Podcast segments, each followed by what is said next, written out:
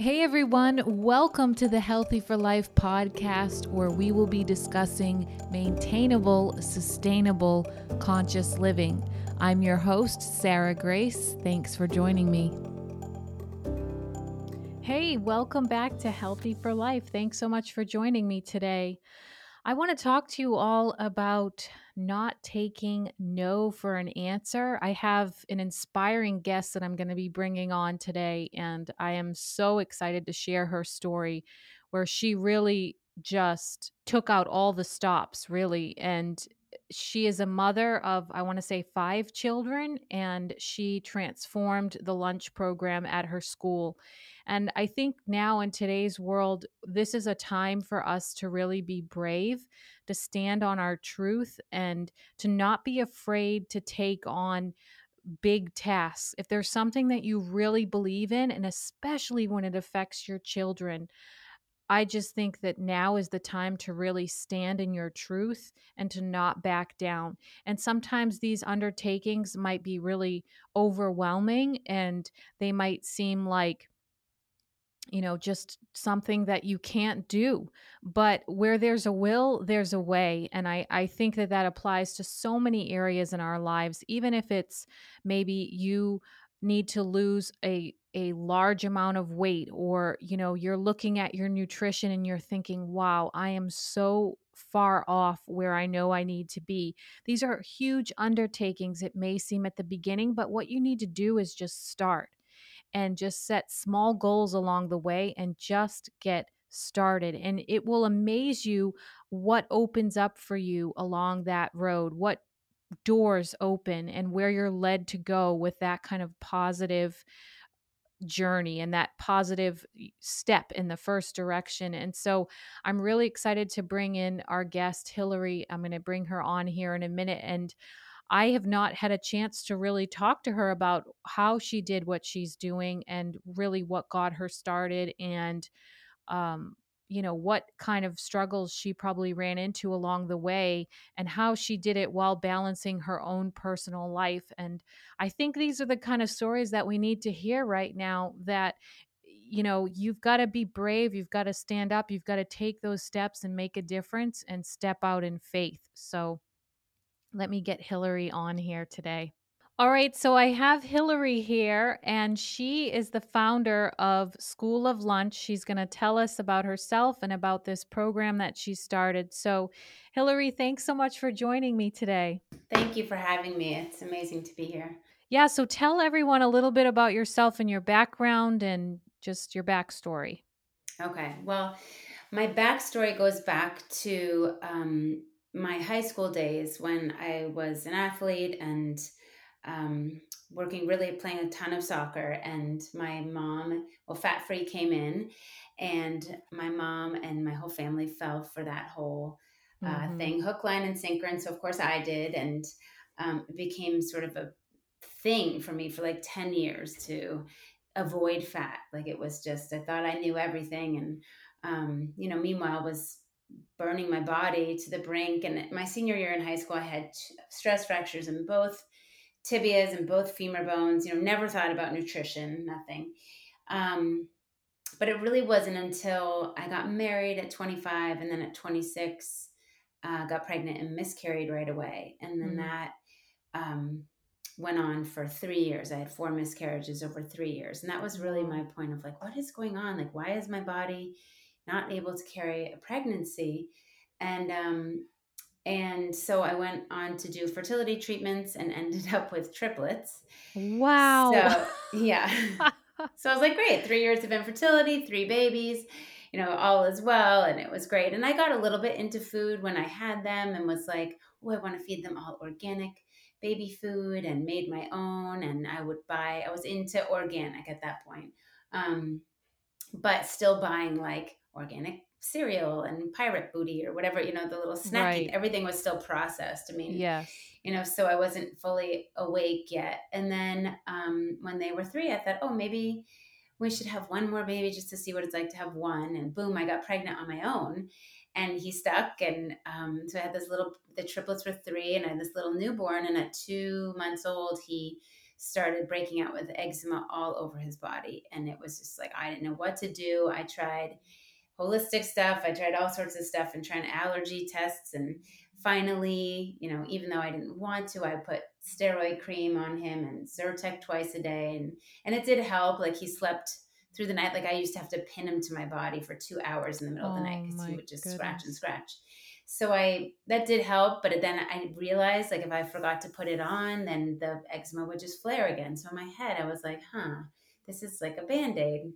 Right. And at the same time, I found out I was pregnant again when he was 6 months old. So all of a sudden I was like, oh my gosh, this is insane. And I had 5 babies all of a sudden under 4 and the scratching eczema baby. And I was like, you know, the mom that was like living off of balance bars basically and drinking coffee and then were lattes in the morning and the wine at night. And I would have like 10 seconds it would take in the middle of the night for my right eye to open up and nobody could figure out what was wrong. And then I thought I had shingles because I had this weird sensation kind of on both sides of my body. So they didn't know, it wasn't really typical symptoms for shingles, but nobody could figure out. So I was just like probably headed straight towards an autoimmune disease or stuff, some sort, right. But was just sort of burning. Again, I had all these babies. And then, and ironically, I had come across the work of Jamie Oliver and Alice Waters and about with the work they were doing with school lunches.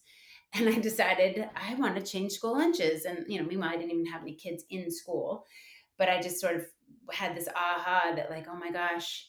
And so I kind of jumped into the town and tried to seek answers. And somebody connected me with this woman, Kristen Canty, she's the one who, she produced the movie Farmageddon, and she's just like a real food advocate. And she had told me that her son had healed with raw milk from, what did he have? Allergies or asthma. And meanwhile, you know, my child, the doctors had said, oh, he'll probably just have asthma, eczema, and allergies that just go hand in hand. So it's like, you know, a lot of times searching for answers and nothing was helping him. And so she was telling me about the Weston A. Price Foundation. I didn't really know what she was talking about. I didn't know what raw milk was. I was like, what? But I was so desperate. I'm like, I'll try anything. And so I put him on raw milk and cod liver oil, and he healed like in 2 months. Unbelievable. Yeah. So did crazy. You go and look up like rawmilk.com through the Weston A. Price Foundation and find a farm near you to get the raw milk?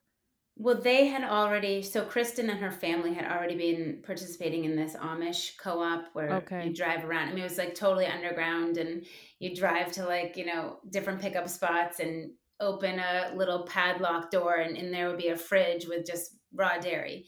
And so it was a membership, and they would drive around and pick it up for me because I had so many little kids. And so then shortly after that, there was a Weston Price conference, or a fourfold path to healing conference that was right in the next town over. And I went and I heard Sally Fallon speak. You know, I'm sitting there with my latte listening, and she just gave her whole intro on the work of Weston Price. And I sat there just like, oh my gosh, I have been duped like my entire life. Like, it just made so much sense. Yes. And so I walked out of her lecture, and there was the Amish all set up with their raw cheese and their raw kefir and their sprouted almonds and you name it, raw butter, whatever. And I was like, oh my God, the Amish are here. And they said, we need somebody to run a co-op in Massachusetts. So I volunteered, and I ran that same co-op for 6 years out of my home in my little town in Massachusetts, because I had seen the power of food healing my son. And wait, what town was this in Massachusetts? Because that's where I'm originally from. Oh, I was in West Concord. Okay. Wow. That's so Concord, cool. So just west of Boston, like 20 miles west of Boston. I was more on the Cape, like Carver, Plymouth, but that's so cool. Yeah. So like in Massachusetts, you could buy from the farm directly, but you couldn't pick up really for your friends. It was like, they had kind of strict laws around it. But so we had this truck that came up, you know, a pallet basically would be put on like a Walmart truck or something, some other truck, and would drive up, and we'd unload it. And I got to deliver, you know, give all these people access to really beautiful food. And it was membership. So it was like, you know, above board, that way you had to sign, and that you knew what you were getting into. And, but it was just so many people so thankful for access to such beautiful food. And then my daughter, who is one of the triplets, has epilepsy. So I was always on a search for her and a search for answers for her epilepsy. And I had come across the work through the foundation as well of Dr. Natasha Campbell-McBride, who wrote the GAPS diet, the Gut and Psychology Syndrome. And I was like, oh gosh, I think that we probably should dive into that. And, but I was so nervous. I knew it was a big endeavor. And at that point I'd been teaching cooking classes out of my home. I just really was like bitten by the bug and wanted to spread this information as far as I could. And I started to, well, I guess we met with a medical intuitive who said, you guys need the GAPS diet. And I was like, oh gosh, okay, this is a sign. So we dove into it. And then I started teaching a little bit about GAPS on my, in my cooking class. And then there happened to be a woman in my class who was also on GAPS, and she's a photographer, Mary Brackett. And we both looked at each other like, we need to write a book about this, because there was really nothing out there that was inspiring. Her book, of course, is amazing and makes so much sense, but visually it was just like, there's no great recipes. I don't know what to do. And nobody to hold my hand. So we created this book called the Heal Your Gut Cookbook that was designed for, moms, dads, whatever, to be able to like curl up in bed and look through this book and be like, wow, we can heal with real food alone. And it looks delicious and it's not impossible. And so we created this book. And then right after we handed it over to the publishing company, my husband at the time was diagnosed with throat cancer.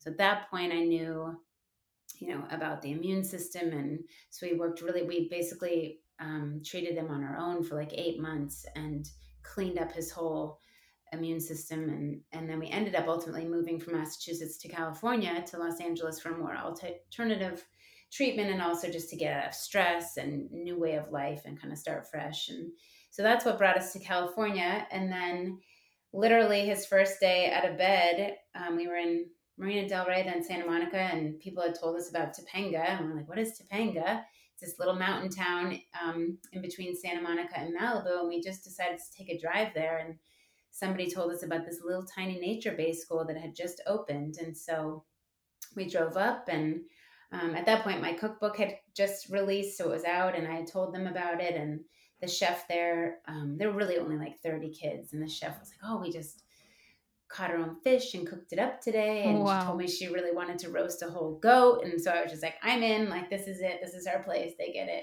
And so we ended up sending our triplets there. And then as the school grew, they started to outsource the food. And that's really where all of a sudden I was like, hey, okay, this is like going back to basically standard American diet. And I had worked really hard in Massachusetts for like, several years to change the school lunch system. And it was just, we didn't get very far.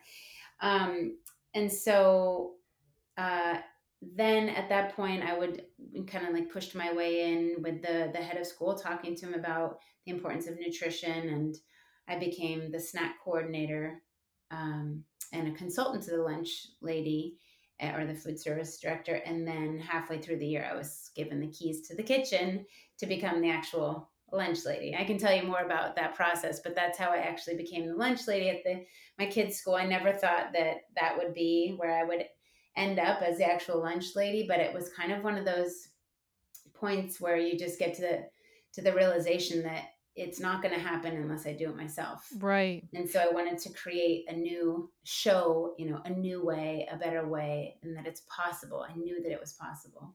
So did you have any background, because you said you were teaching some cooking classes, like, did you have any background with chefs or cooking or anything? Or you just were like, I can do this, and you just started showing people what you were doing?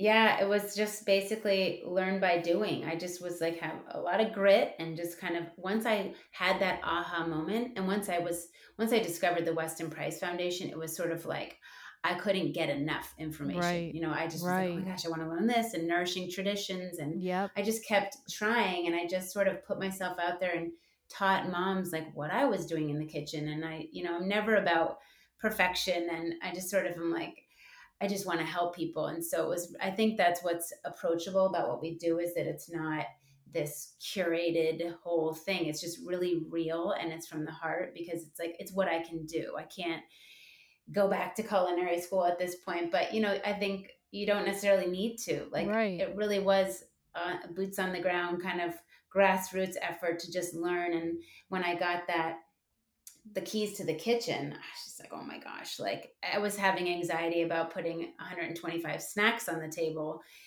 And then to make 125 snacks plus 125 lunches, I was just like, how am I going to do this? But I sort of like that fake it till you make it. And I brought people in to help me develop the systems, and we did it. Now we're on our 5th year.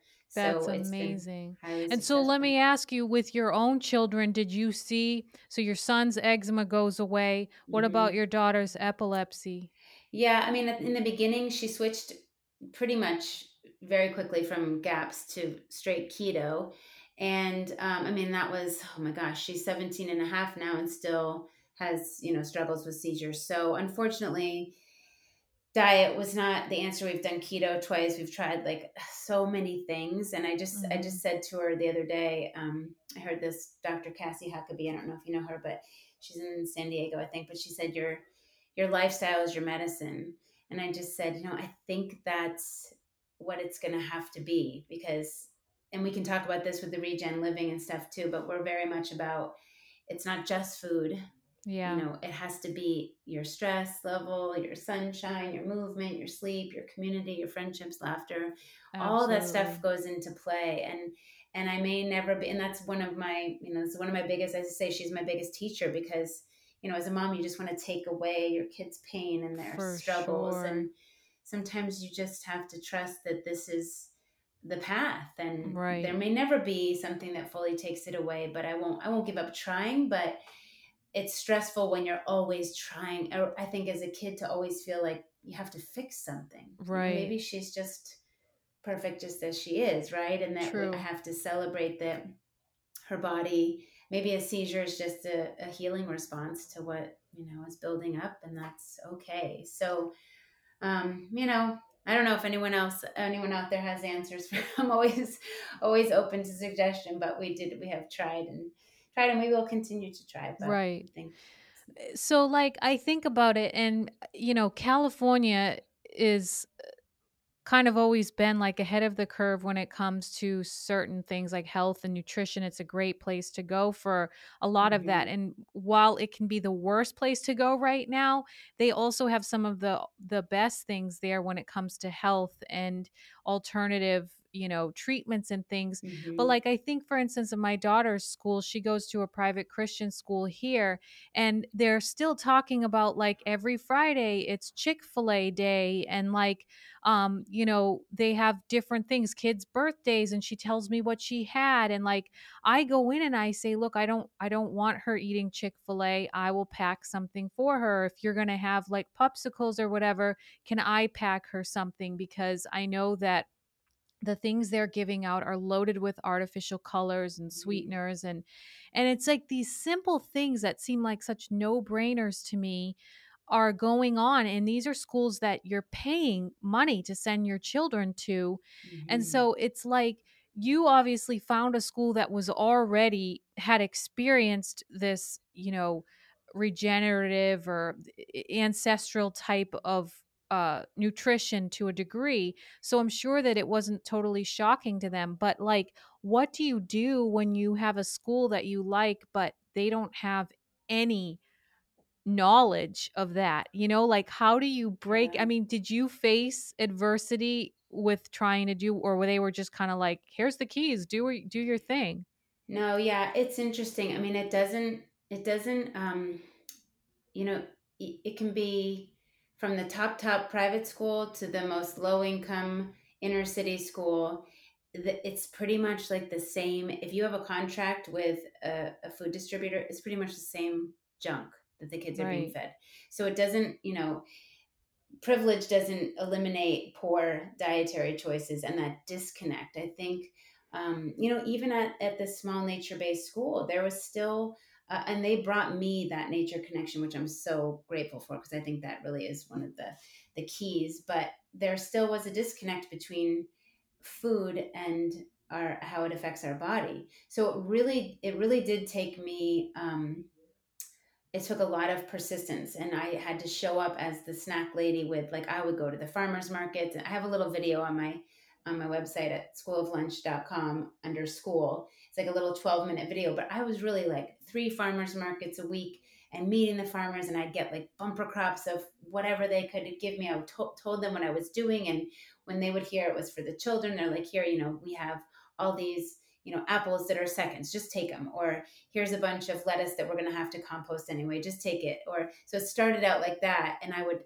search for anything that was unique and fun, whether it would be like huge zucchinis to a banana, like part of a banana tree or a cacao pod or chestnuts, whatever I could find to start the conversation and engage these kids. And they used to come to snack and like rip open rice cakes and put like jelly on top and then take off and leave a mess and go play for recess. And then here all of a sudden you could see they were like these little boys, these little 6th grade boys, I always remember, would like do daffies off the stairs, like, what's for snack, Miss Hillary? And they'd be so excited to try like a little sample of like zucchini soup or zoodles or roasted tomatoes or whatever it was. And then I would have these little chalkboards where I'd write, you know, write out where stuff came from, or questions to engage, like the chestnuts or these little prickly balls. So I'm like, you know, who can tell me what these prickly balls are? And they're all laughing.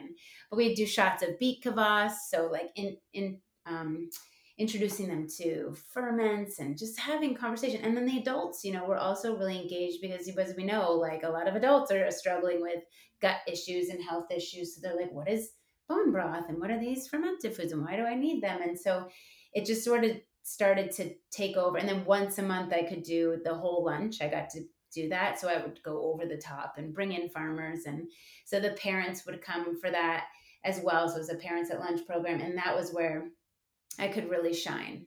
And then it was like midway through the year, I had a conversation with the head of school, and I was just like, listen, you know, my story, like we've had cancer, we've had all this, and I wouldn't wish that on anybody. Right. And then, you know, there were other health issues in the community. I was just like, what's the point of waiting? Like these kids need nutrition now. Exactly. And so he really was like, oh, like if I give you the keys to the kitchen, can you handle it? And I was like, okay, sure. And like, I had a week to set up the kitchen, and it was really, you know, that was a big deal for him because he had to let go the, you know, longtime friend and lunch lady that was there. And he really had to invest and trust that I was true, you know, would follow through and make it happen. So I'm so grateful that he gave me that choice. Right. Chance. Yeah. Right. So, what can you tell us a little bit about Regen Living? Like, you know, cause I'm familiar with the Weston A. Price Foundation. I'm a huge fan of theirs and, their philosophy, you know, so would you say Regen Living is similar to their philosophy, but this obviously affects how you come up with your nutrition and the foods that you are providing?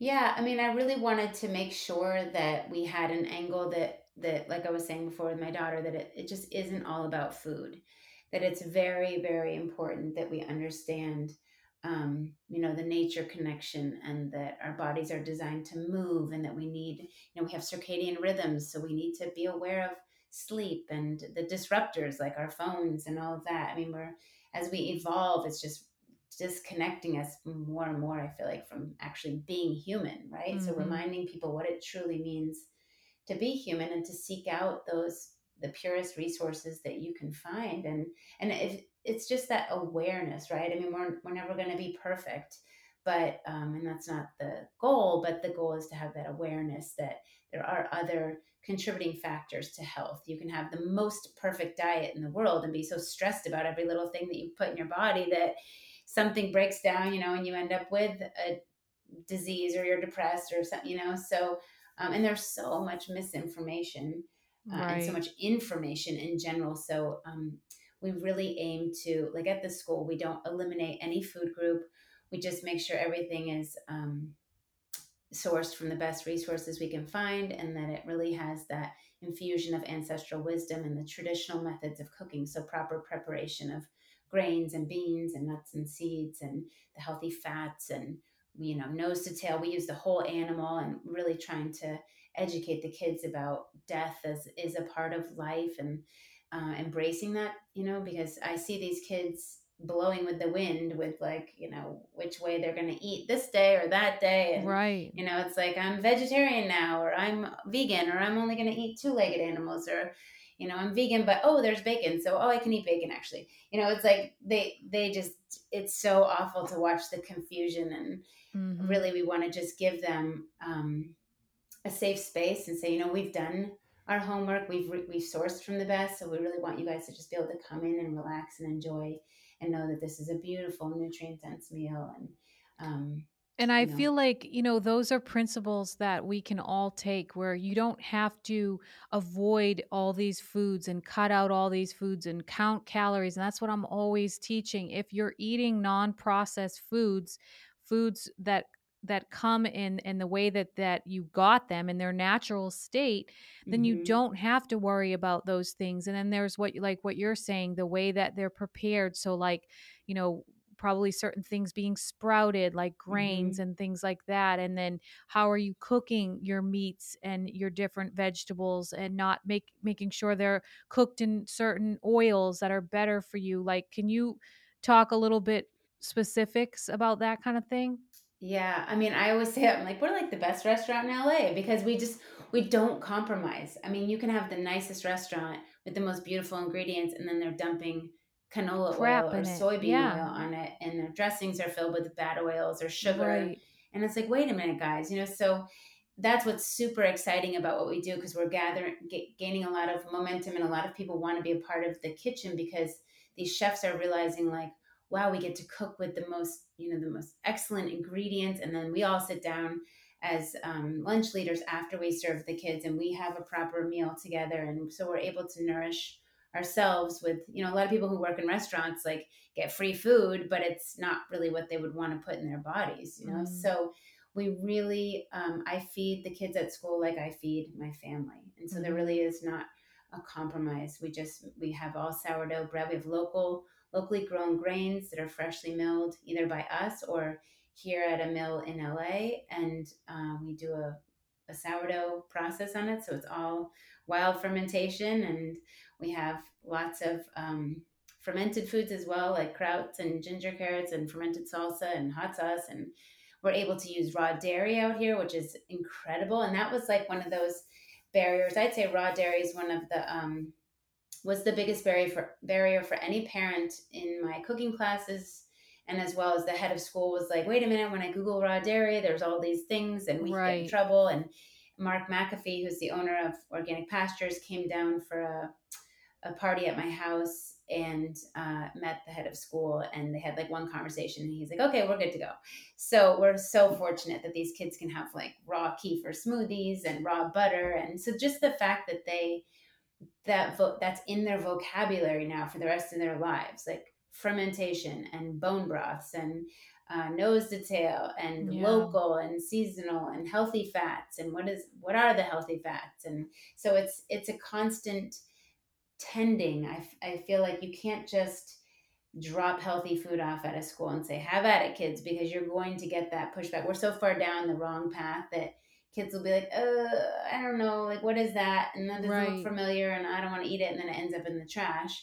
So you have to, you know, this is why I have this passion of training lunch leaders to sweep across the globe, basically, is because we do need a retraining of, you know, our concept of what health really is, and a retraining of our taste buds. And we need those people to show up that are trusted by these little kids in this community to say, I'm here again and again and again, and this food is made with love. And they, you know, here, just try this, just try it, you know. And then it's exciting to see that, you know, the acceptance of what's really real. And then that becomes the norm, right? Like this year now we used to be 4th through 12th, and we've just expanded this year to K through 12. So we're getting these little Amazing. Kids. So hopefully they'll never, you know, this will just be what they'll remember. They right. Won't be, oh yeah, I used to have crappy school food. Then right. This, you know? Well, and that's the thing is, like, if I could offer any advice to parents, new parents, as if you're even considering having children, is start them young on these foods. Like I know with my daughter, I started her really young, like a couple months old, on the cod liver oil, just straight into her mouth. And so she would take cod liver oil straight or in applesauce or an avocado or something like that, for a like that was nothing to her. Yeah. And so she takes a lot of supplements now very easily, and she's really open to eating all kinds of foods. And my son, I slacked a little more on with, but I definitely think introducing these things at a young age is the key. And then as an adult, you have to give yourself time to retrain your taste buds. And when you do, it's almost like a whole new world opens up to you, because you're not excited by those sweet, fake, sugary, foods. They're gross to you. Like me, I'm like, ew, that's too sweet, or I can even smell that. I don't want that. Like your whole life just changes, and your body then desires and craves these nutrient dense, real foods. Yeah. And I've seen that. I've seen like the adults and even the kids, they're craving the good bugs, like they want to put that kefir smoothie in their body, and they don't necessarily know why. But it's like, oh, I can't wait for my kefir, because it's like the good bugs are like, give me more.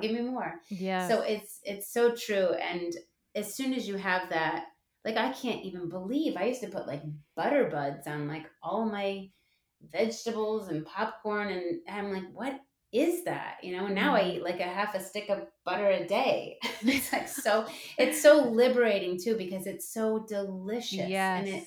And I met this. So when my book first came out, I had just landed in LA, basically, from, this small little colonial town in Massachusetts. And all of a sudden I'm surrounded by people from all over the world. And my husband was in treatment. So I was just sort of like walking around, meeting people and, new school, whatever. And so everybody I would meet, I would kind of try and talk about my book, and especially people with accents and people from around. I knew the work of Weston Price, so I'd ask elders, especially, I'd show my book and say, "How did you eat growing up?" And of course, it was confirmation of Weston Price's work that they had all these traditional foods, and they had seen the change coming to America, especially in their kids and their grandkids. Right. But I had one elder that I met at a butcher shop. She was buying bones to make broth, and she just passed away, a year and a half ago or so, but her name was Rose. She was amazing. And she told me, so I befriended her, and we became friends, and I would talk to her at length about her childhood and whatnot. And she said to me, some people may have heard me say this, but that simplicity is gourmet. Mm. And I thought, oh my gosh, that needs to be like on my lunch leader hub someday when I have it. But I'm like, it's so true. Real food is really quite basic and simple. And I say to people who think like, oh, this is elitist and not everybody can afford to eat this way, my advice is really buy what you can afford and cook real food. Exactly. Just stick to the real and keep it simple. And just the very fact that you're cooking the food is a huge step. Like, I read a stat that Americans spend more money on fast food than they do and sitting down to home cooked food. And so it's like that alone, people get hung up on, like you said, it has to be this like 3-course gourmet. I mean, my husband and I will do, one of my favorite things is get a whole chicken, stick lemon and like a half a stick of butter in it, salt and pepper, stick that in the oven, and we'll eat that with like a beautiful, colorful salad of everything, that we love in there. And that's an amazing dinner, and it doesn't take long to cook. I think people overthink it, and like you're saying, simple ingredients that are nutritious and real are so satisfying, and they're far more satisfying than like a, thrown in the oven, frozen lasagna or, I mean, I don't know, some of these meals that people grab and go. And it's like, it's just when you start eating that way, you can taste the difference. And that's why sometimes I struggle when we travel or go to restaurants, because we have a few that we stick with when we're home, because otherwise you go and you're just like, this doesn't have any flavor to it. Like, it's not real food almost. It's not real. I know. It's really interesting that we've gotten to this point in humanity where it's really the norm to buy takeout and to all these processed foods, like all the, you know, and that's where I think it's like I said the other day that my $1 million question used to be like, you know, how do we wake people up before the wake up call? Because it seems pretty typical that as a human, you need this like frying pan to the head to say like, oh, now you have cancer, or your baby has eczema, or you can't have children, that you actually have these like, oh, I think something has to change. Exactly. But how do we get people to, you know, head towards prevention? And now I had an epiphany just like last week, literally, I was like, oh my gosh, like maybe this is actually the most brilliant time in humanity, because humanity has been literally delivered the frying pan to the head. Like we're in a situation, I would say, where we have to wake up. If we choose to stay sleeping, then we can just expect that we're continued down the path of destruction. And maybe we will be, you know, entering the 6th mass extinction. And maybe that's what needs to happen. But I choose to keep in the hope and leading by example. And I think like we were talking about earlier, that all these like-minded people are connecting, which maybe we never would have before. So there are a lot of us out there that are really trying to share very valuable information and make it approachable for people and doable. And I mean, I try and Chuck, my partner and I say we're making a joyful noise. Like we're just in the joy. And like we're Hilda from the Weston Price Foundation, we do a live every week called, or she does the Wise Traditions podcast. Yes. We do a live called Being Human with Hilda and Hillary, trying to remind people every week, you know, what it means to be human and get them excited about jumping in and turning back. And that's so cool. You know, basically we say we're leading by a sweeter song. You know, we're going to build a new boat. And that's essentially what I've done with the School Lunch. Like I just let the old system just do its thing, but I'm going to be over here doing this other thing. And if you think it looks great, then jump on in and we'll teach you everything we know. So I think that's just what we have to do, is be that, you know, the shiny example, the best we can be for our kids. And exactly. And that's what I said, like before I brought you in, when I was saying that now is the time to just be bold and to step out and to take things on, you know, because I'm sure at the time for you had all these children, and that was just probably like, what are you doing? People would think you were crazy, you know, how are you going to undertake this? But you just started, and look where it's gotten you. And I think that's what people need to do, whether it's just in their own life and their own family, or it's actually, you know, taking on a bigger project like you did with a school, or standing up in their own communities and their schools, and standing in their truth. Now is the time, because while there's a lot of pushback and a lot of negativity, there's also, I think, a lot of people who are waking up and who are kind of crossing over, so to speak. And they're saying, wait a minute now, something doesn't add up, you know? Right. And I think regardless of where you fall on the line of like, you know, what's right or wrong and what's going on right now, the best thing you can do, you know, we all need to take care of ourselves. We're at like epidemic, you know, proportions of disease throughout our children, all of humanity is sick, basically, and our earth is sick, our animals are sick. This is a moment where we have to have that wake-up call, that realization. But the number one first step you can do is take control of your own health and take personal responsibility for your health and that of your little, you know, tribe, your little family.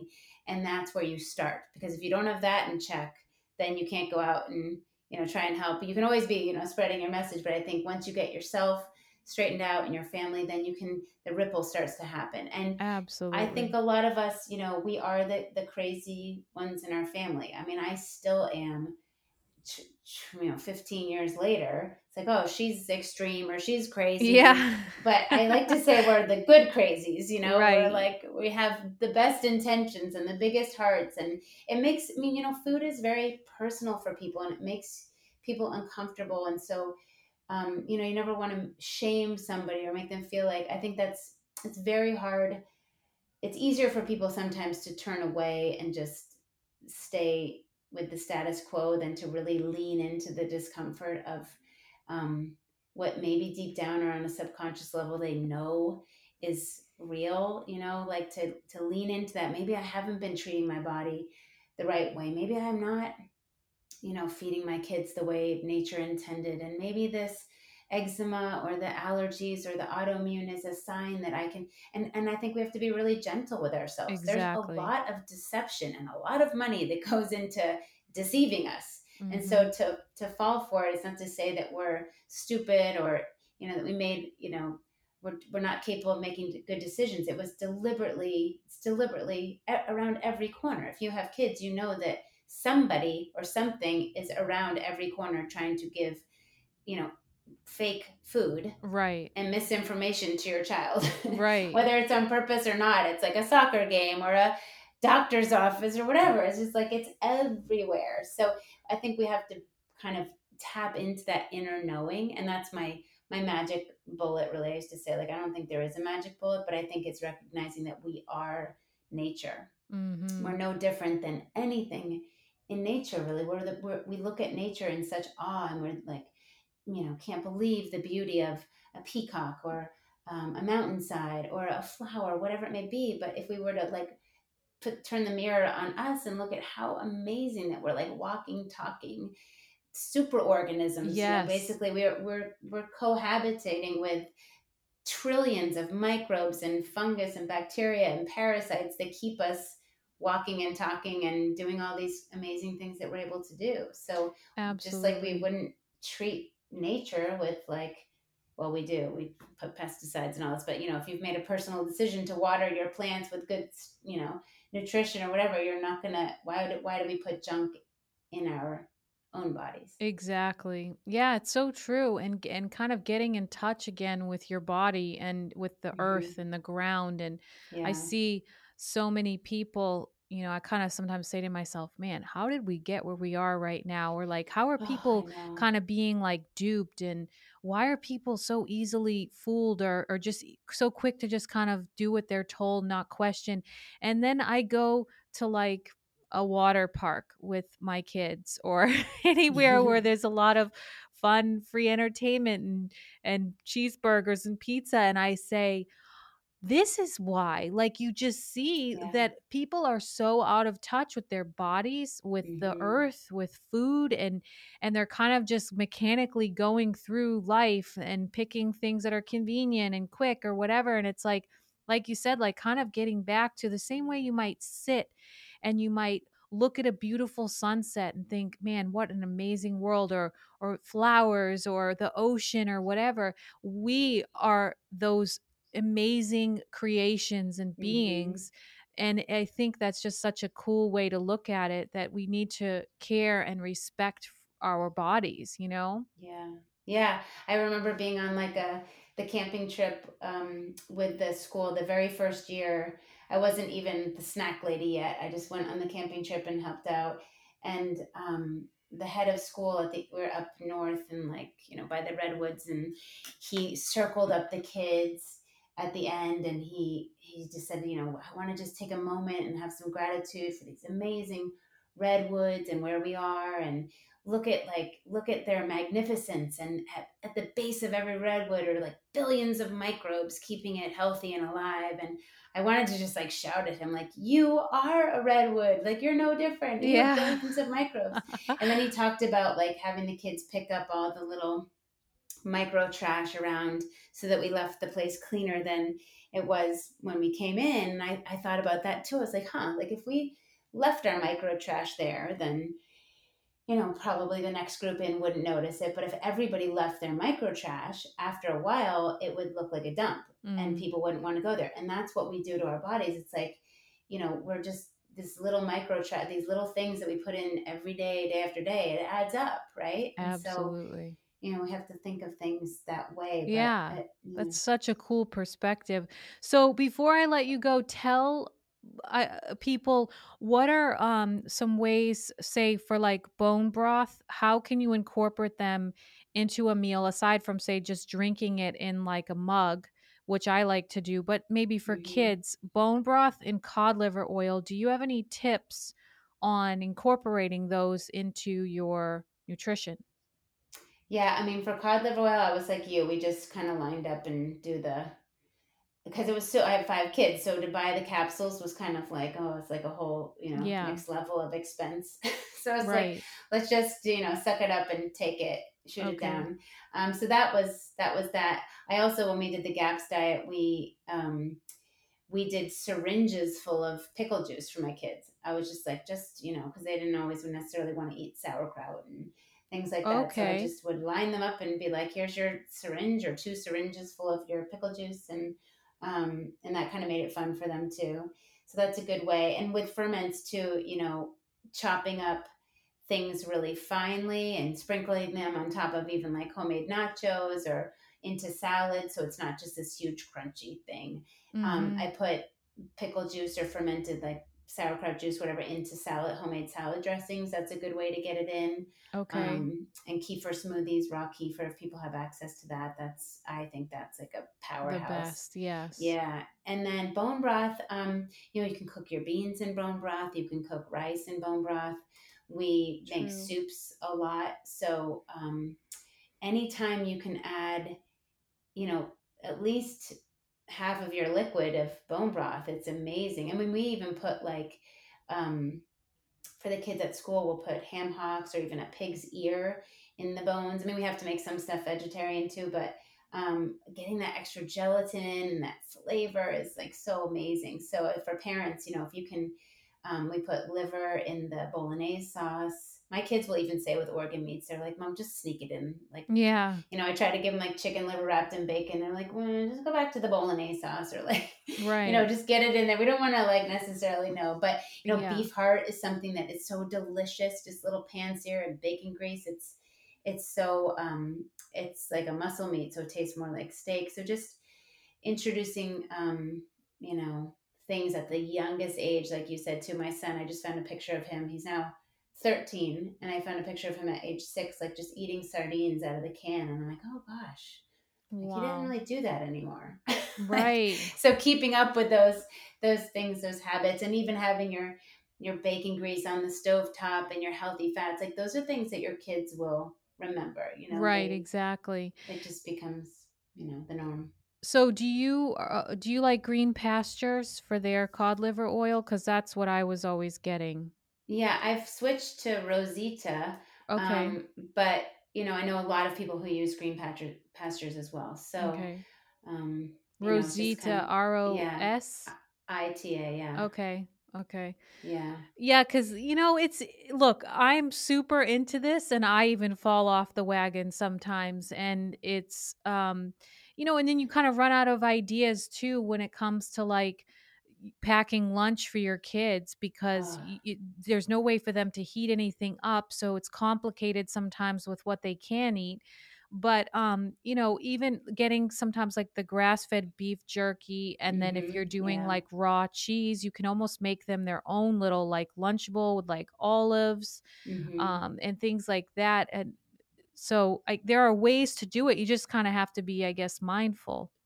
I know. I mean, oh gosh, I feel like making my kids my individual school lunches is the bane of my existence. Like it was easier. It's easier to be the lunch lady almost and feed 100+ kids than to have to make like 5 little, it's like, oh, you got to have, and every kid wants some. My ex-husband used to say, just give them all the same thing and send them on their way. I'm like, well, it doesn't really work like that, because half the time then it comes home not eaten, and then you're wasting it. And you're like, these are like such beautiful ingredients. So I do. And then of course with, this last year, half of this year, we had to make lunches again. I had to pack my kids' lunches, but one thing that we did that was amazing, we pivoted as a in-person, as we went onto Zoom, we made beautiful lunch boxes. So it was a big box of farm fresh foods with meats and cheese and vegetables, and I put together really simple recipes. We called it the lunchbox, and we would deliver each family at the school a lunchbox that was 5 days of lunches intended for the kids to take some ownership of their time in the kitchen and at home and make their own lunches. So we empowered them to step in the kitchen and hopefully relieve some parents of that job. But, they're capable of so much. So getting them cooking at a young age, pop them on the countertop at age 1.5 and have them, watching you or cracking eggs or whatever they can do, Yeah, it's so It's true. My important. daughter does that, and sometimes it's annoying, and I'm like, oh, I don't want her here with the chair next to me. I'm in a hurry. I don't want to clean up her mess. She's going to make a mess. But it's like reminding yourself that this is good for them. This is how they get in touch with food. This is how they learn. These things they'll yeah. remember. Like, that's just I got like so many great little reminders today that I'm like, all right. I mean, I feel yeah. like I have a new game plan. So this is awesome. You just have to do the best inspiring. You can and keep showing up, because like you said, it's like we all fall off, or there's days where we're like, shoot, but yeah. you just keep, and then when you know better, you do better. And then yeah. when you get your systems, the other thing that I think is super important right now is that we have to, the men have to step up. I feel like yeah. the responsibility of nourishing the family is mostly falling on the shoulders of moms. And we now are often working, and then we're managing Zoom school, we're managing screens now, which is like a whole next level thing to manage. Right. But it has to become a family affair again. There has to be a discussion, has to be a priority, and then a discussion of like, how are we going to nourish the family this week? And even my partner, for him to pull out a pork shoulder or a chuck roll from the freezer and salt it and say, hey, this is on the counter, I'm salting it. And then I know, I'll pop that in the oven overnight or whatever. It's the communication. It makes, how many of us have come home at 5 o'clock at night, like, shoot, I forgot to take that out of the freezer, or yeah. what are we going to have? And then people turn to, we'll just get takeout again, or I'll be better next week. But if you have that, if you make it fun again, and it's everybody's involved and the kids are involved, like every culture, for millennia, like the kids are involved, the whole family is involved in feeding the family, mm-hmm. So giving those little tasks as they can handle them relieves, the one person from holding the whole container. And it may not be your thing too. Like if you don't like to cook, it's like, let's figure out then how to make it a priority and we'll each divvy up the responsibility. Absolutely. Well, those are so many great tips. I just love chatting with you. I feel like we could go on and on. But tell everyone about your cookbook and your website, social media, that sort of thing. Yeah.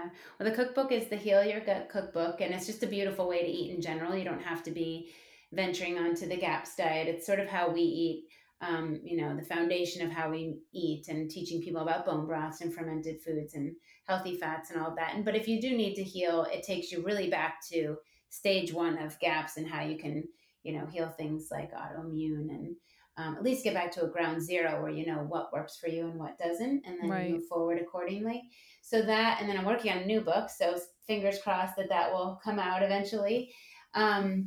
And then we have our Lunch Leader Training Academy, which is, I feel like I just want to train lunch leaders to sweep across the globe and disrupt the trend of chronic illness in this next generation. So we train people, anybody who's interested in learning, we will train. And you don't have to aspire to be a lunch lady at your kid's school. You can just want to feed your family well. You can want to maybe change a food bank or a YMCA or any sort of system that needs of reorganization, and the ancestral wisdom can infuse into all these places, because that's what we need. We need this kind of like, just fast, like track, everybody learn this and let's infuse it into every place possible so that it again becomes the norm. And then we have a podcast called The Soul Show, which is for School of Lunch, so SOL, where Rita, who is my sidekick in the kitchen. She jumped on as an intern from the beginning and then became a lunch lady. She and I pop on, and we now started interviewing a lot of people, but it's, mainly just meant to empower people with information, resources that we found to be super helpful in our own lives and feeding the children.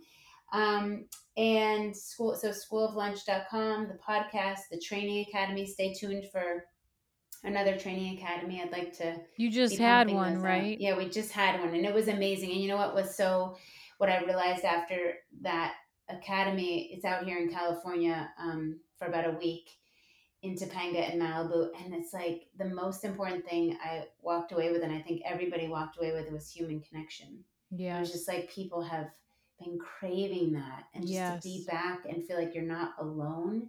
Right. Is so valuable. And I think people think they're going to come and get like knife skills, and now we're going to do, fermentation 101. And it is a little bit of that, but it's so much deeper than that. You leave and you are changed like on a cellular level, like you just get how important it is to feel the connection. You're just reconnected on all levels to the earth and each other. And have you been just doing them annually, or are you going to try to do them more than once a year? We did it 2 years ago, and then last year got canceled because of COVID. And then we just brought it back this year, and it was a huge success. So my dream is to have a hub. So if anybody has any ideas out there where we can just train people, all the time, and just keep pumping them out, lunch leaders to just, little ambassadors. Right. So, but now I am starting in a couple of weeks back in the school kitchen. So I'm like, we got to get that up and running after a year and a half of being out. So that's exciting. But then we hope to be able to simultaneously be training people, and then also bring some of it online, so that if you can't travel, that you can get, that connection in the community. Right. So, what is you're on Instagram. What's your Instagram? That's School of Lunch. Okay. School of Lunch. Facebook too. Yeah. Facebook is more Hillary Boynton. I'm like such a dinosaur that I have the Heal Your Gut Cookbook, School of Lunch, and Hillary Boynton, and then somehow I got locked out of School of Lunch, or I can't figure, it's just like my brain can't, I'm just like, I can't figure out the technology. Yeah. So I need a personal assistant. It's a lot to keep up with. I know. Too much. So Instagram is really where I spend most of my time. And then Hilda and I do that, or Being Human. And we actually just had our very first Being Human event last Saturday, where Dr. Stanton Hom from the Future Generations podcast, and he has a pediatric and prenatal chiropractic business in San Diego. So he came and we talked about, so that's going to release. We did a live recording of a podcast for Hilda's Wise Traditions podcast. So that will come out, I don't know, hopefully in a couple of weeks. But, one thing actually that Stanton and I talked about, I interviewed him on our podcast as well, is that, people spend like a year planning their weddings. Just think about this. Mm. I know I did. I was like, oh, it's got to be perfect, and I got to have the right everything. But we don't spend any time planning for a baby. Mm-hmm. And that's like our most precious resource right there. Our children are just like so precious. Yeah. But yet, so if we could start, and that's why getting these kids set up with healthy microbiomes before they pass that on to the next generation, and that awareness. So if we can start thinking about, Weston Price discovered that cultures across the world, they all had fertility diets and, pregnancy diets and postpartum. And so there was so much thought that went into creating a healthy next generation. And so if we can get back to that mindset, I think would be so valuable. Yeah. Nourishing Traditions for Mother and Baby. That's like my gift to anyone who's thinking about having a baby or pregnant. Cause there are so many great takeaways in there. Yeah. Oh yeah. And people are, I see more and more moms now, fully aware and doing just having the most amazing pregnancies. I'm like, I want a do-over. Yeah. I don't know if I want to go back to the whole thing, but if I could, I would do it so differently. So, that's like you and I are, probably on this similar mission of like, we want to empower people so they don't make the same mistakes that maybe we made. Right. Years ago. Right. Yeah. That's so awesome. Well, I'm so glad you joined me today. And thank you. I think this has just been a wealth of knowledge for people. And so I'm going to put some of the links to some of the things that Hillary has mentioned in the show notes. So you can go there for those links. And maybe we'll have you back again soon. I would love it. Anytime. You'll have to come out for School Lunch. I would love that. I totally would. And hopefully California will be a better place to visit then. Gosh, or maybe you'll do it in another state even too. We're open to that too. If people, we're training, we've got some lunch leaders doing amazing things across the country, but we're open to other locations too. If people have a great hub with a great kitchen, we'll help find the local resources and come in and just train people. Yeah. That's, that would be amazing. Another vision for sure. So, but I'm really accessible. If people DM me on Instagram, I try and answer everybody. And, so just don't be afraid to reach out, or at our website, School of Lunch, we have a newsletter and ways to contact us. Awesome. Well, thank you so much for joining me. Thank you for having me. Have a great day, or make it a great day, I like to say, because, it's a choice, right? Right. All right. Take care. Okay, thanks so much. Bye-bye.